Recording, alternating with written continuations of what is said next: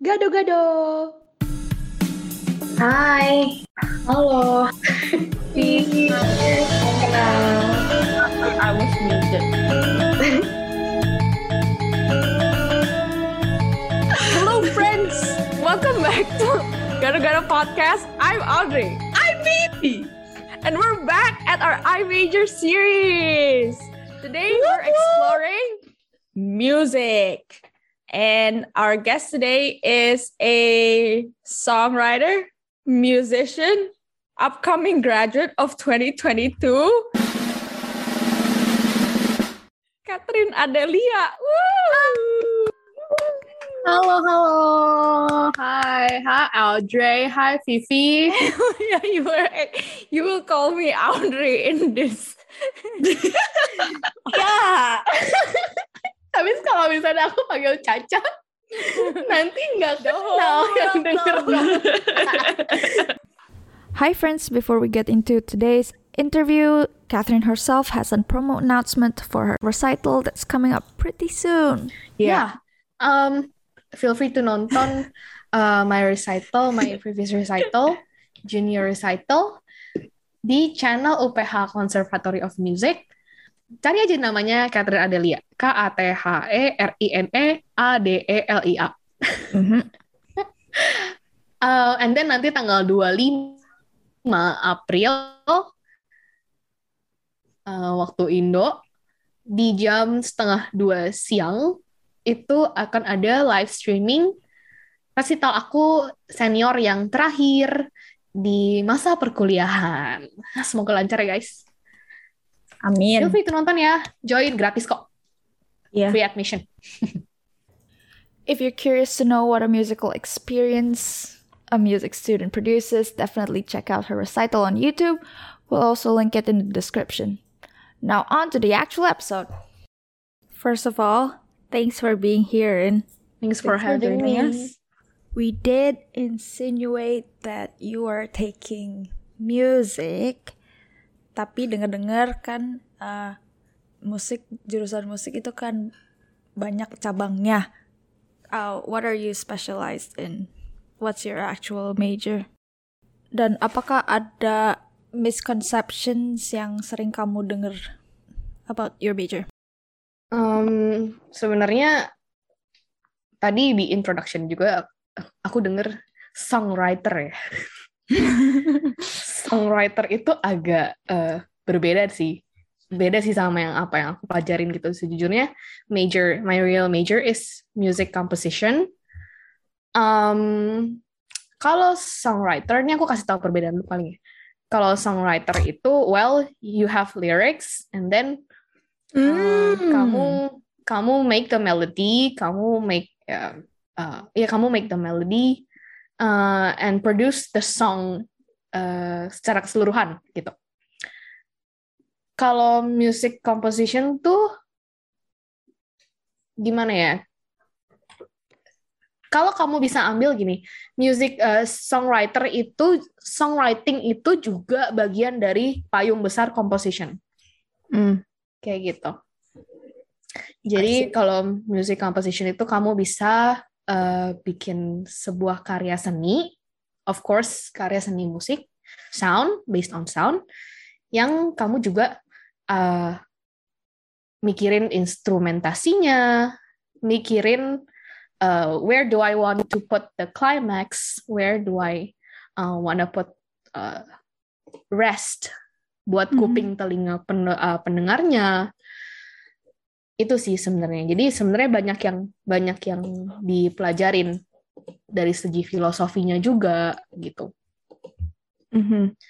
gitu sih So you're taking music composition, and more Yes. specifically, my bad, it's supposed to be composer, not songwriter. Songwriter is the people who makes hit songs that are in the top Oh, charts. And nggak ada nggak ada sama sekali nggak ada merendahkan ya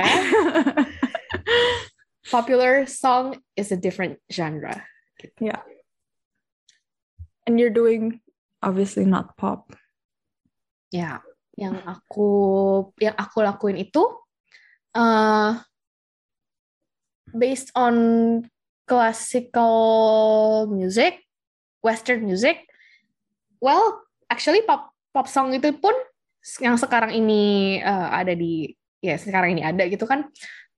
Itu udah perkembangan zaman dari yang dulu lagunya kayak apa, lagu klasikal, klasikal, mm-hmm. lagu klasikal, lagunya Mozart, misalnya lagunya Beethoven zaman dulu itu yang kita sekarang bilangnya itu zaman dulu itu mm-hmm. modern, modern mm-hmm. pas zamannya dia.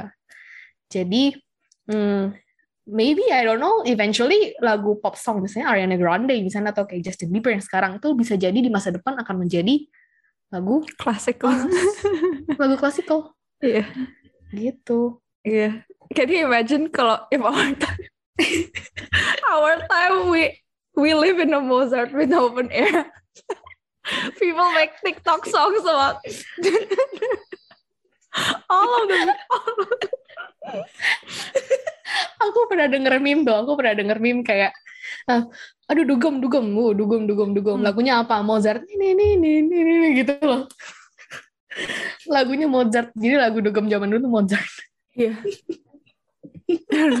so, what led you to choose this major? Kenapa bisa ngambil composition? Eh, jatuhnya music, tapi under composition atau gimana sih tadi? Music under composition. Iya, okay. jadi kalau uh, gue kuliah di UPH, Conservatory of Music UPH, di sana gue bisa uh, pilih beberapa dari beberapa peminatan berapa ya? Nah, kurang lebih kalau nggak salah 8. Uh, yang salah satunya adalah musik komposisi itu, music composition. Uh, yang lainnya ada sound design, ada musik terapi, ada musik edukasi, performance. Performance pun juga dibagi jadi jazz yang kontemporer dengan yang klasik, klasikal kayak gitu. Hmm. Uh, dari kenapa kenapa gue pilih musik komposisi ya. Sebenarnya awalnya nggak ada yang nggak ada particular reason kenapa gue pilih uh, musik komposisi sih. Awalnya gue cuma pikir mau masuk musik aja. Ya mungkin uh, dorongan dari keluarga juga, dorongan dari guru musik di sekolah juga yang bilang uh, coba kamu uh, belajar musik aja gitu. Belajar musik kayaknya kamu ada bakat kayak gitu. And then uh, gue masuk ke gue apply ke UPH musik UPH and then uh, wah kaget tuh gue ada peminatan gini kan. Peminatan lah memilih apa? Performance nanti kudu latihan gila-gilaan gitu kan kalau misalnya uh, musik terapi nanti teorinya banyak banget. Kalau misalnya musik edukasi ntar ujung-ujungnya harus ngajar gitu kan. Well memang itu purpose dari music education dan lain sebagainya. And then gue ketemulah sama musik composition ini yang di situ lu bisa berkreasi lu nggak dituntut sebenarnya untuk uh, bermain musik tapi lu dituntut untuk mempelajari instrumennya juga.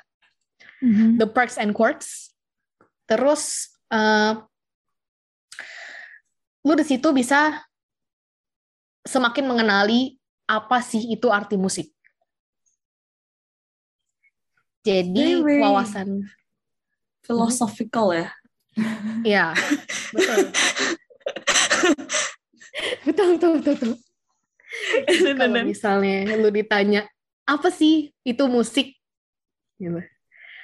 Apa sih musik buat lu? Gitu. Um, uh, misalnya gue komposisi itu, itu habis itu gue bikin lagu, bikin uh, karya. Menurut lu musik lu itu berhasil atau enggak? emang ada ya musik yang berhasil atau enggak kayak gitu ya itu beneran filosofi aku jadi kayak mikir ini dia beneran majoring in music atau majoring in filosofi filosofi musik ya jadi gitulah kalau di UPH sih gue gitu Conservatory of Music hmm. eh, Tadi kamu mention apa musik terapi itu tuh apa? Oke, okay. musik terapi ya. Sebenarnya gue juga nggak bisa bilang uh, banyak soal ini karena kan nggak memperdalam ya. Hmm. Tapi basically musik terapi itu hmm, beberapa kegiatan atau beberapa metode uh, yang dipakai untuk terapi, of course. Tapi sumbernya dari musik. Terapi. Misal, misalnya, misalnya kayak uh, ada anak berkebutuhan khusus, Hmm. misalnya dia autis gitu. Just say itu autis, and terapinya bisa menggunakan terapinya bisa pakai cell phone. Jadi uh, ada orang yang datang ke sama anak itu, well maybe make sessions, ada sessionnya, and then uh, they play. Nah, di, untuk detailnya aku nggak tahu. Gitu. Hmm. It's But like ya itu bertujuan untuk nyembuhin psikologinya. Mhm.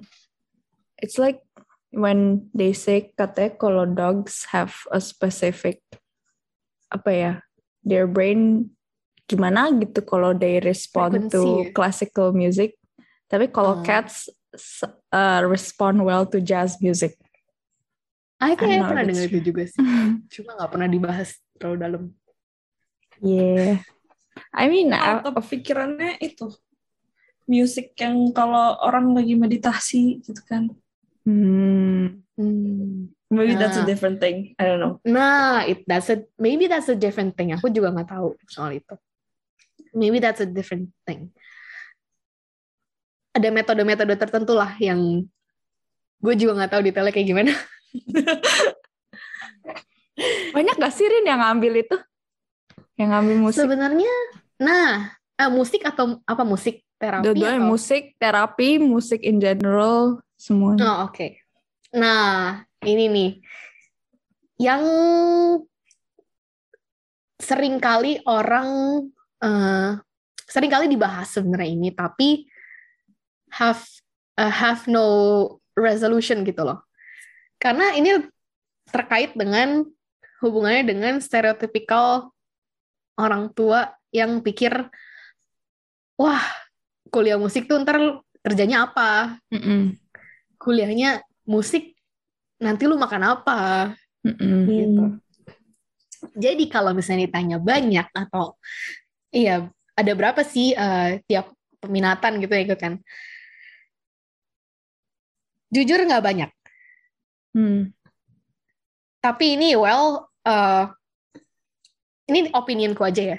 Ini opinionku aja ya. Kalau di UPH eh, mau dibandingin misalnya dengan dengan jurusan lain dengan fakultas lain, Eh, let's say teknik kimia gitu. Teknik kimia aja masih banyak. IT itu banyak banget sekarang Mm-mm. mungkin orang bisa ngelihat prospek prospek kerjanya lagi dibutuhkan nih ini lagi banyak nih Yep. gitu kan gimana dengan musik gitu yang ada juga orang yang mikir eh, musik tuh subjektif gini gitu musik tapi mus eh, ta- tapi tadi aku ada nyebut filosofi loh Mm-mm. something yang fundamental gitu. Nah, orang nah nyambungnya ke sini. Nggak dikit, nggak sedikit orang tua yang eh, mikir anaknya eh, nggak safe dalam tanda kutip, nggak safe, nggak akan secure kalau kuliah musik. Karena nanti hidupnya nggak terjamin mereka mungkin nggak bisa nggak nggak ngerti eh, lapangan pekerjaan di bidang musik tuh seperti apa. Mm-mm. Ini aku banyak pakai bahasa Indonesia nggak apa-apa ya? Ya nggak apa-apa. Kamu Nggak tahu nggak sekarang lapangan pekerjaan musik kayak gimana? Eh tunggu nanti itu nanti kita ngomongin nanti aja deh jangan nanti. Etian Etian. Oke oke oke. Tadi sampai mana ya? Tapi itu kayak Asian stereotype atau enggak aku I'm not sure. Tapi aku merasa itu kayak very very Asian stereotype sih. Aku Sebenarnya I tadi don't udah mau ngomong gitu. Aku tadi hampir mau ngomong gitu sih. Cuma aku nggak yakin. Aku nggak aku nggak aku nggak berani. Aku juga nggak yakin tapi iya. I'm not sure. Kayaknya definitely definitely kayak lebih concentrated among Asians. Tapi kayaknya all over the world juga gitu sih. Anything creative itu kan pasti nggak ada stability ya, if, Iya. especially when after you graduate. Um, yeah, not only music, like even arts yang kan banyak tuh kayaknya music uh, like arts itu lebih banyak ya dibanding music usually kayak graphic design gitu kan juga lumayan. Tapi I guess graphic design tuh ada somewhat hubungannya sama tech. Soalnya sekarang kan Yes. everything marketing That's jadi they're lebih okay. Yeah, that's why. Even Mozart pun, ya kalau kita bilang one of the greatest musician of all time ya, Mozart. Siapa sih yang nggak tahu, nggak pernah tahu Mozart gitu. Hmm. Even Mozart pun mengalami kesulitan gitu. Kalau pada zamannya dia gitu, Eh, dia bikin karya banyak, dia jenius, tapi eh mungkin karena faktor dari historinya ya, dari historinya ini ini juga kalau nggak salah deh. Em, dia juga sulit mengelola uang, tapi eh, of course untuk membuat satu satu acara, at- satu show, satu opera lah, zaman dulu opera musik gitu, itu butuh duitnya gede banyak. Sedangkan mungkin itu itu itu eh, duit yang keluar ya. Sedangkan yang masuk belum tentu sebanyak itu. Kalau kita ngomongin bisnis ya, Mm-mm. belum tentu sebanyak itu. Ya, benar sih, nggak terjamin. Nggak bis, nggak stabil gitu maksudnya. Tapi I feel like music itu the one thing that everybody has a common kayak um, opinion about. Like they they have some sort of like favorite music. I think that's the apa ya? The funny thing is that people who actually make music like sometimes are not um there's no uh stability and like you never know if your music is gonna take off if you're creating music but there's like everyone listens to music actually Mhm. Ini yang menarik. ketika ketika lo udah masuk ke dunia atau eh, perkuliahan yang isinya tugas-tugasnya soal musik terus itu akan jadi something yang justru bikin bosen loh. Hmm. Gue ngalamin banget sih itu. Kalau misalnya ketemu tugas gitu bikin bikin lagu kan lu mesti inspired ya. Iya. Untuk bikin lagu have a positive vibe, positive surroundings.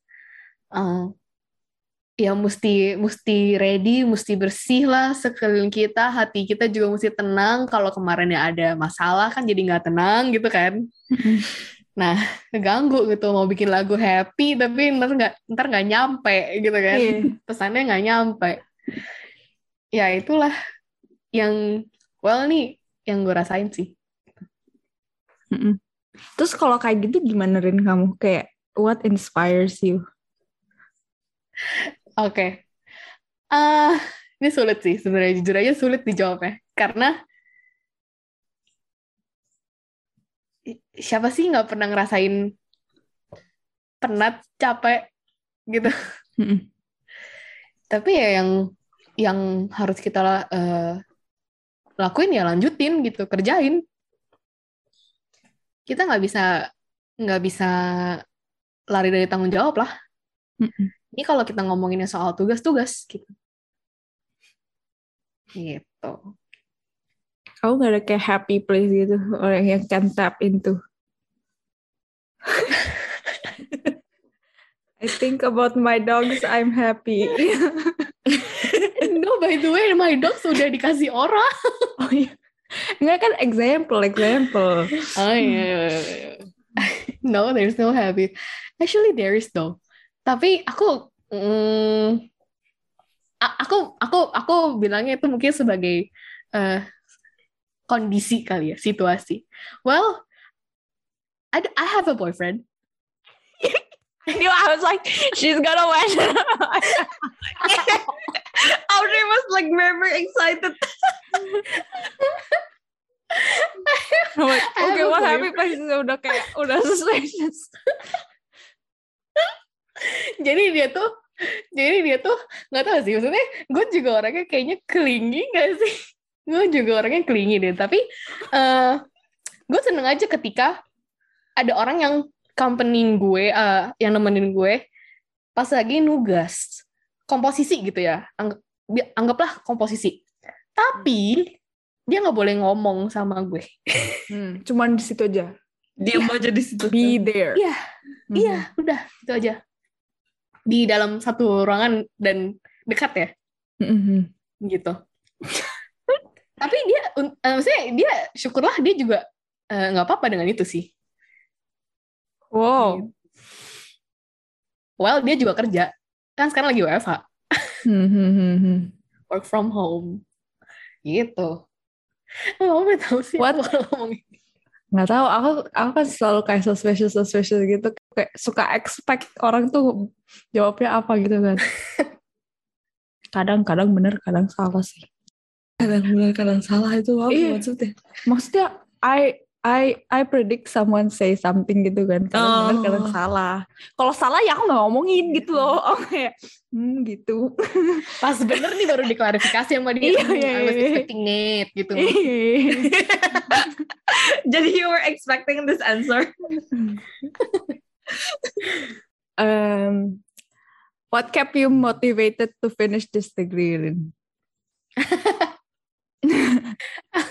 Is that was that at the point in time kayak kau kayak ah mah ini sama nggak mau selesai gitu Capek. atau atau enggak enggak ya, Jujur. selesai Ini sekarang lagi gue rasain. oh oke. at the end though tapi banyak kan itu orang-orang kayak pas udah fourth year tuh kayak kayak gitu kayak aduh Hmm. udah deh Iya. capek gitu Walaupun kita tahu tuh dikit lagi, tapi dikit laginya tuh ternyata nggak dikit. ya well, tapi ya itulah. I mean, hmm, gimana ya? Aku jujur eh, ini sih dengan segala keluhan-keluhan yang aku punya gitu kan. Ya kayak tadi contohnya yang aku sebut, misalnya aku ya capek lah. Siapa sih yang nggak capek? Misalnya kayak apa yang apa yang menjadi hobi lu pada mulanya, ah. Tapi sekarang menjadi tanggung jawab gitu loh kayak. Yes. Jadi kewajiban gitu. Kayak siapa sih yang nggak eh ya nggak tahu mungkin ada kali nggak tahu ya. Tapi kayaknya mostly orang bakal ini deh bakal penat gitu loh. Cuma ya itu eh, one thing yang kita bisa lakuin yang aku bisa lakuin well try to remember eh kenapa aku suka sama musik try to be inspired Mhm. se- cari positive vibe ya itu kerjain Gitu. Mhm. ya memang nggak bisa instan butuh waktu sih Yeah, I think itu that that's like an advice yang yang could be generalized like with anything that you do what what led you there in the first place? Like try to remember that. If you can put it in writing and then kayak if you could come back to it whenever you're feeling like down or like you're feeling too exhausted you're like you should try to remember. And tapi kalau for me sometimes I sometimes I do kayak process of elimination. Kayak mending ini atau mending ini gitu. Mending what to do. Aku juga atau pernah tuh mending kayak gitu. something else eh kalau sekarang kan banyak kan kaum rebahan ya? Apaan tuh? Kamu rebahan? Rebahan. Kaum rebahan. Kamu rebahan apa? Jadi wah ini emang masyarakat masyarakat luar negeri ini ya. Masyarakat masyarakat Kanada dan Taiwan. Tolong. Jadi di Indonesia itu ada hashtag kaum rebahan I I know ini tuh sejak covid kan ada yang hashtag kan kayak gara-gara sejak covid ya Oh, nggak no. tahu deh Nggak tahu deh, sejak udah lama atau enggak sih nggak tahu nggak tahu makanya udah ya udah lumayan lama lah mungkin dua tahun pun kayaknya ada deh iya berarti kan COVID. COVID kan 2020. Nggak tahu nggak pasti sih, nggak tahu nggak. Apa jadi apa itu kau rebahan? Coba Vi, gimana Vi? ini kalau yang ini kalau yang aku tahu ya. Kalau yang aku tahu tuh kayak eh apa sih kayak misalnya mau ngapa-ngapain gitu kan. Terus kayak nanti dia jawabnya udahlah aku jadi kaum rebahan aja. Something like that. No? Iya iya iya itu bisa itu bisa. Sebenarnya versatile sih. Sebenarnya versatile sih. Jadi kaum gila versatile nggak tuh? Jadi jadi kaum rebahan itu eh hash eh, gimana ya tren yang tren yang ka- kamu males nih, kamu males ngapain, terus kamu kayak melabel dirimu sendiri tuh ka- kamu adalah kaum rebahan, Kayak mager Gitu. gitu. mager. Nah, kalau mager biasanya kita ngapain? Enaknya ngapain? Rebahan. Iya. kayak konten Nah, account. Iya elah. Ya elah. Saya mau kau rebahan setiap malam. Sebenarnya mau setiap hari tapi kagak bisa soalnya ada work. Anyways. Iya makanya pengennya gitu sih. Tanggung jawab harus kelar. Jadi overall eh kan udah udah your last year juga kan. Apa yang telah dipelajari terus kira-kira what what are the skills that apa that challenges you? Kayak what um how has your school challenged your skills? Challenge your skill. Oh yeah yeah. And then like whether now kayak before you join this university completing this major you had none atau have little of this skill and then now you have like somewhat of a expertise i think i know your philosophical uh, philosophy music. Tapi itu kayaknya banyak Gitu. gak sih yang kayak jadi very very philosophical after university? what ya syukurlah kalau misalnya bisa dibilang gitu. Kadang aku ngerasa iya, kadang enggak. Eh harus skill doang atau Enggak. karena karena soalnya gini. Anything. or Ini kalau kita ngomongin soal kuliah ya, dan particularly kuliah musik gitu. Well, kuliah musik, kamu kan pasti punya ya satu komunitas perkuliahan kan. Komunitas yang emang sama-sama mau belajar musik gitu. Em, sama-sama specializes in music gitu. Well, kamu di situ akan dapat yang namanya network. Hmm.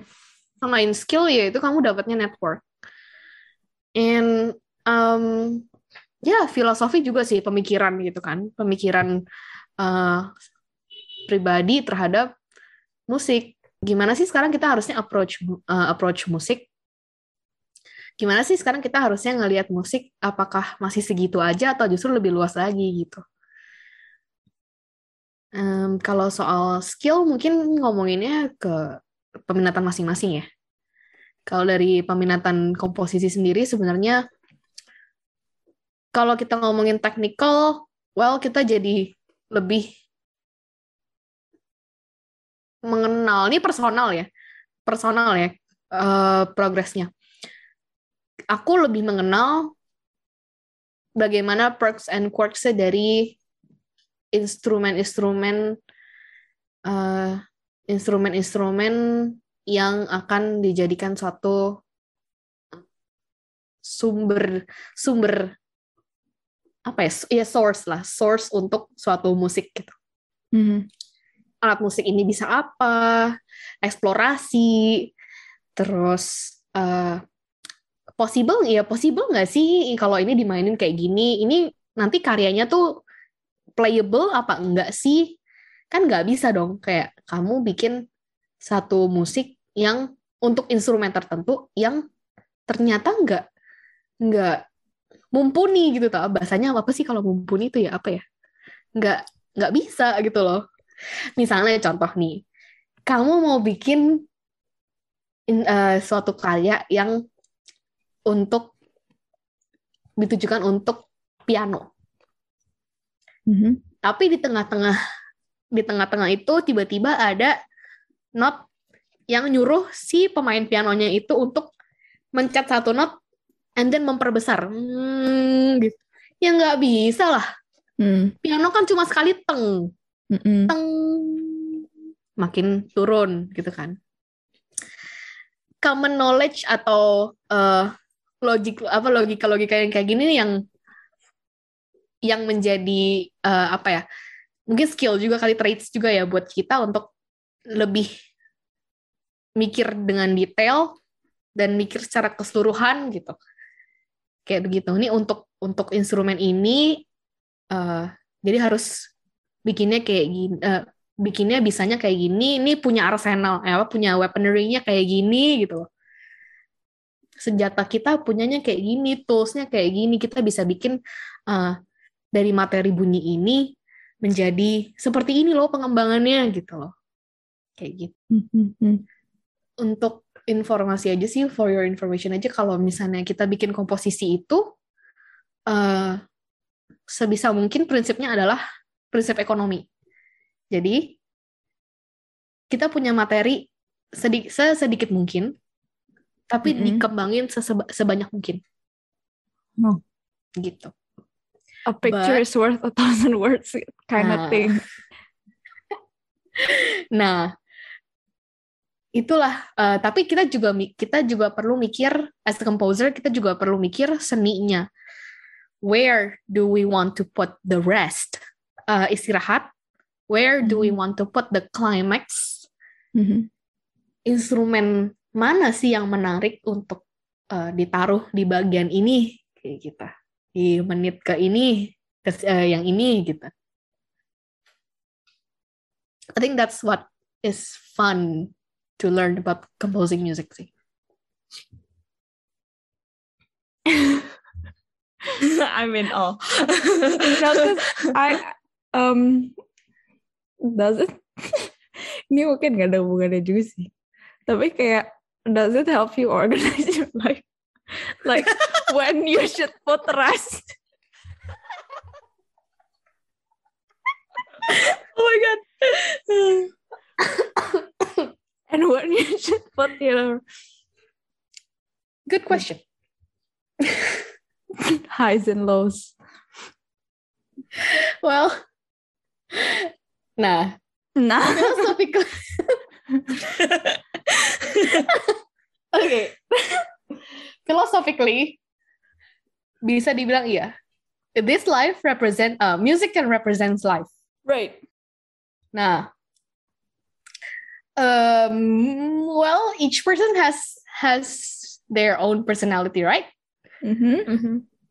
Tapi kalau misalnya gimana ya? Um, we can say we can say bisa sebenarnya. It can uh, mungkin ada kemungkinan juga kita bikin musik ini karena hidup lu juga begitu. Gitu. Mm-hmm. atau ah. yang mungkin nah atau mungkin kita bikin musik ini lama-lama hidup kita jadi begitu. Terorganize. Right right right. You you know when to rest. You know when to start to work. You know when you are fired up dan segala macamnya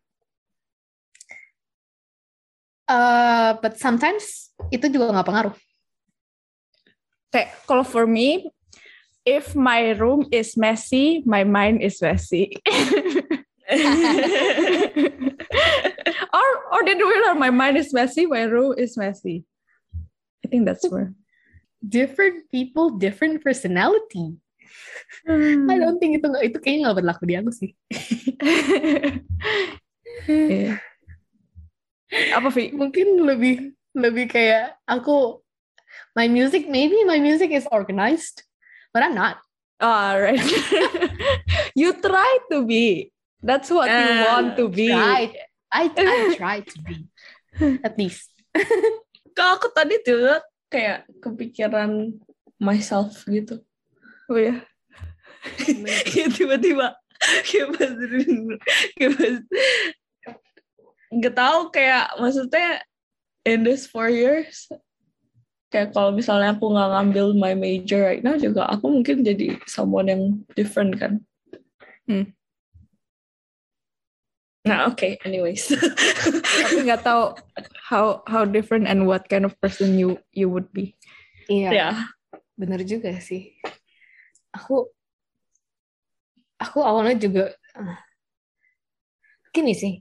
Eh, in actual aku awalnya bingung mau ambil major major in music atau awalnya aku juga tetap in art tapi kayak aku mau uh, in interior design Hmm. or pastry. I did not know this pastry. I did not know too. I, aku aku juga nggak nyangka maksudnya aku kayak gimana ya? Mungkin karena hobi juga sih. Semua based on hobi sih kayaknya kalau aku. Iya iya iya. karena aku eh, demen aja gitu. Aku aku demen makan jujur. Ya. Audrey udah tahu lah ya dari dulu. Hmm. aku demen makan aku demen eh, I like to see something. I like to see sweets hmm, yang bagus-bagus gitu kan. Maybe sebenarnya kalau kita bisa belajar pastry sendiri kenapa enggak gitu loh awalnya gitu. Tapi balik lagi mungkin aku juga dikasih Tuhan karunia bermusik gitu kan. Yang selama ini orang juga mungkin udah konfirmasi gitu. Udah udah udah bil maksudnya udah udah konfirmasi udah bilang "Eh, sepertinya aku ada bakat gitu loh di sini. Dan ya udah kalau memang karunia Tuhan di situ ya kenapa nggak aku kembangkan? Mhm. gitu ya nanti semoga jadi berkat aja gimana Tuhan maunya Absolutely. Um, you have any favorite courses, Rin? Kayak interesting courses yang you took or will take? Oke. Kalau untuk courses, malah aku jawabnya ini, di luar musik. Oh, Karena, ini selalu kayak gitu deh. Karena udah Oh enak ya? gitu gak sih? Kebanyak, bukan enak sih, cuman gimana ya, kayak maksudnya kayak, Tapi karena bener, itu kan- bener. karena it's your Bisa, bisa. kan.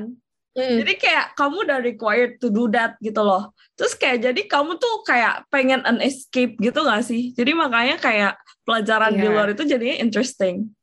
Iya, iya. Bener, bener, bener. Em, kalau aku, aku, aku suka sama eh, mata kuliah. Aku ambil kelas elektif itu mata kuliah produksi kreatif interdisiplin. Jadi itu Ah, tuh kelas apa? Sekali lagi, sekali lagi. sekali lagi ya, sekali lagi ya Bu. Produksi kreatif interdisiplin. Oke. Well, dari kata interdisiplin itu sebenarnya kalau nggak salah eh, dosennya bilang di luar musik gitu. Hmm. Yang eh, ya kita belajar soal something ya yang kreatif gitu kan. In in creative industry gitu. Ya. Kayak gitu. Well, kita belajar di kelas itu gue belajar gimana kita punya pemikiran eh justru malah pemikiran art and business digabung Hmm. gitu. Eh, nggak harus musik, apa pun, misalnya kulineri. Ya, makanan lagi ya. Kulineri. Terus kalau enggak eh, kerajinan tangan. Apa sih? Iya kan kerajinan tangan gitu. Atau fashion design atau bahkan game, Hmm. film. Itu juga Mhm. kita bahas di situ.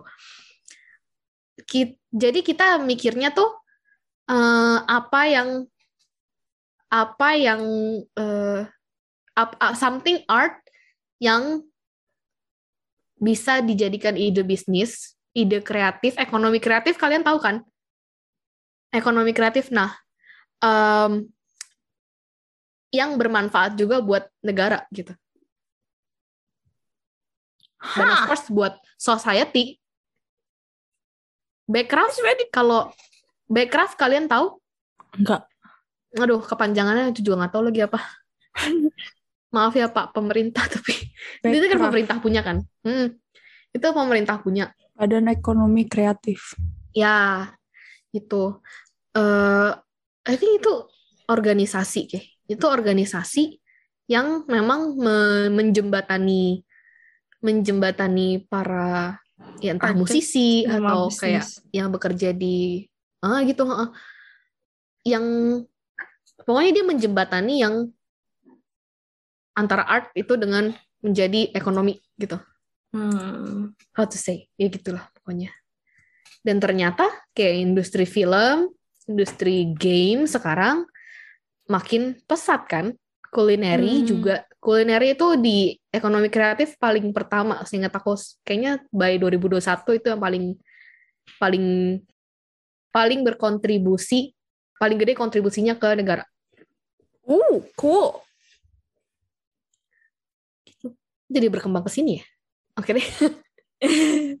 Kirain pas denger apa nama course-nya itu, kirain kamu bakal ada project gitu sama uh, orang dari disiplin lain gitu. Uh, kayak bikin film or something and then you do the music. Enggak, enggak. Em, kita nggak ada itu sih. Mungkin karena pandemi juga ya. Kan terakhir belajarnya mas pas lagi pandemi kan. Em, akhirnya kita cuma dikasih assignment untuk analisis atau eh, ya research lah, research em, ke satu satu organisasi yang bergeraknya di bidang kreatif. Contohnya kalau kayak aku waktu itu ke Legato Gelato. Kalau tahu di di Indo ada satu toko gelato namanya Legato Gelato. Gelato. Oke, gelato. Oke, girl, I get it. Oke, legato gelato. Terus Nah, basically aku nganalisis it, nganalisis mereka tuh sebenarnya eh, gimana mereka kok bisa bikin dari dari dari mungkin analisis omset omsetnya juga, nganalisis em, apa aja sih produk yang dia jual gitu, kebutuhan kebutuhannya apa? Selain nyediain sumber daya, eh, selain nyediain bahan harus nyediain apa lagi gitu loh, kayak Hmm. gitu sih. Malah kita di mata kuliah itu kita belajarnya kayak gitu. Kita bukan yang kita bukan yang nah itu tadi kan interdisiplin interdisiplin itu di luar musik bahkan. Mm-mm. gitu Ooh. Vi, you want to take the last Ah. Oh, sorry, I was looking at the at the gelato. legato gelato? fun fact is Legato Gelato sebenarnya ini loh apa yang bikin yang found, foundernya itu tuh eh, alumni musik UPH juga Oh, makanya namanya legato. correct that's correct Terus dia ada kayak itu. musik-musiknya gitu. Iya, makanya. Tapi, nah ini ini Jam kebetulan aja session. ya. Kan harusnya kan interdisiplin kan, tapi it's okay karena yang aku fokusin adalah gelatonya, gitu. Well dia, iya ada, ada namanya Kevin Yosua. Kok Kevin Yosua? Eh, dia itu pemain, dia basis, main kontrabas, basis, eh, jazz. Yeah. Ngadum ngadum dum dum dum. Yes. Aduh, aduh, aduh, aduh, aduh, aduh. Gitu.